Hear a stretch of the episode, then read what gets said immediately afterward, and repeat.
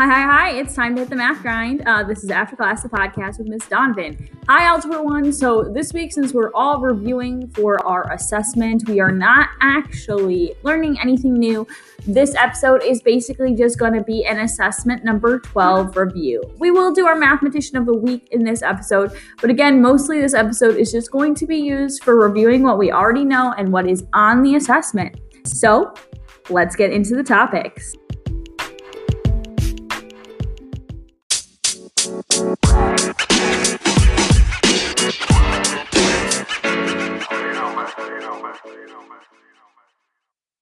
So, our mathematician of the week, let's start with that.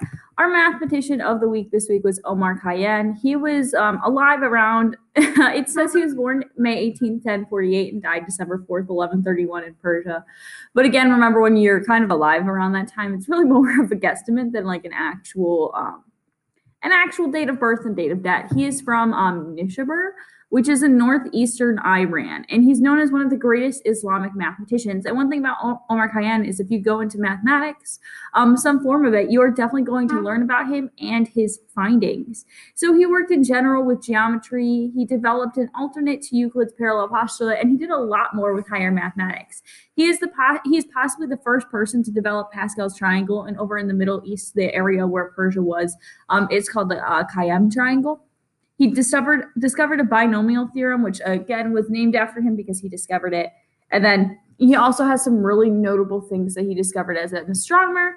So he uh, discovered he was the first person really to measure the year accurately. It wasn't per se as accurate as it is today, but it was more accurate than ever before he ended up improving the Persian calendar because of it. He built a very famous star map. And also, he was one of the first to believe that Earth rotated on an axis, which is really impressive because, again, at the time, this is like flat Earth or like, you know, the like, what is it? The where the Earth was in the center of the universe and everything else revolved around it, stuff like that. So, again, really impressive. Our mathematician of the week was Omar Khayyam. And let's get into our assessment review.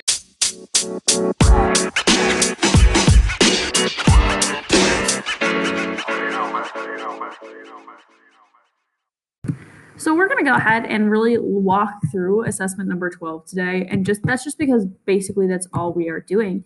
Um, assessment number 12 only has two sections because again, it's review. Nothing new is on this assessment. Your first section is 12.1, 12.2, 12.3, and that is about slope intercept form, point slope form, and standard form. You're given two problems. Um, you're asked, is it slope intercept form, standard point slope form, or standard form, and to graph it. So first things first, you've got to look at your equation. Is it in y equals mx plus b form? If so, it's slope intercept.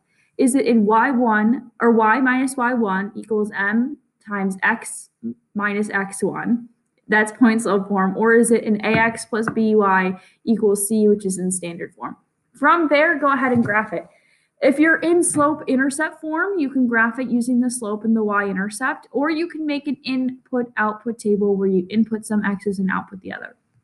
Really pay attention to what the slope is because that's going to depend if your graph is positive, negative, zero, or undefined. So again, if you have a positive number for your slope, it goes up. If you have a negative number for your slope, it goes down. Um, for point slope, you're going to use the point and the slope to go ahead and graph it. You can also change it to a slope intercept form if that's something you're more comfortable with. But again, that's up to you. And then for standard form, you have two ways. You can either change it to a point or slope intercept form um, and graph it like I said before, or you only need two points. All you need to do is find the x-intercept and the y-intercept. And once you find the x and the y-intercept, go ahead and plot those points, draw the line. Um, and then you're done. Remember, your lines need arrows at the end of it when you're graphing. Your lines need arrows at the end of it when you are graphing. So going into our other section, 12-4, which is talking about parallel and perpendicular lines, you're given two questions. This section is set up exactly like it was last time on your assessment. First two questions, you're given two equations. You need to find a parallel slope and a perpendicular slope. Remember, the parallel slope is going to be exact same. It's going to be whatever the slope is, you don't need x. So sometimes when you have a y equals mx plus b, a slope intercept form, you have like y equals 4x plus 7. You don't need to write 4x. All you need to write is 4. That would be the parallel slope. The perpendicular slope for 4 would be the opposite reciprocal. So if it's positive, you make it negative. So we already have a negative number. And then you would flip the fraction. Um, so if we had 4, our uh, perpendicular slope would be negative one fourth. So those are the first two questions. The second two questions are about finding a line that is parallel to a given line that goes through a point, and then one that is perpendicular. So the first one says write an equation in slope intercept form for a line that is parallel to the given line and that passes through the point. First, the parallel slope is the same thing. So you're going to write a new equation. You're going to say y equals the same slope, x plus b. So then to figure out what the b is, you're going to go ahead and plug in the point.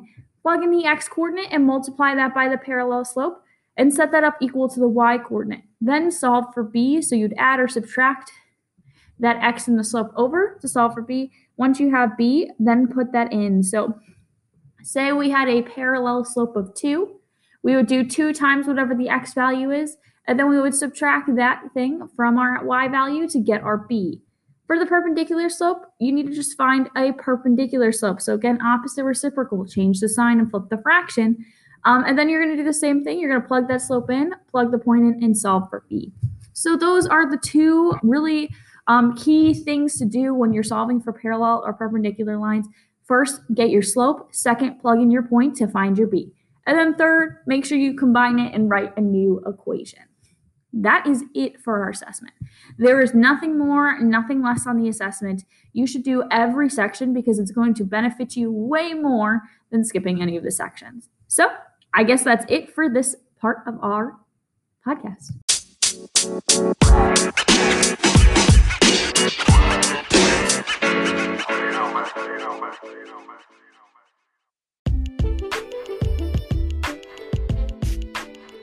Okay, so that is it for our week 12 overview for Algebra 1.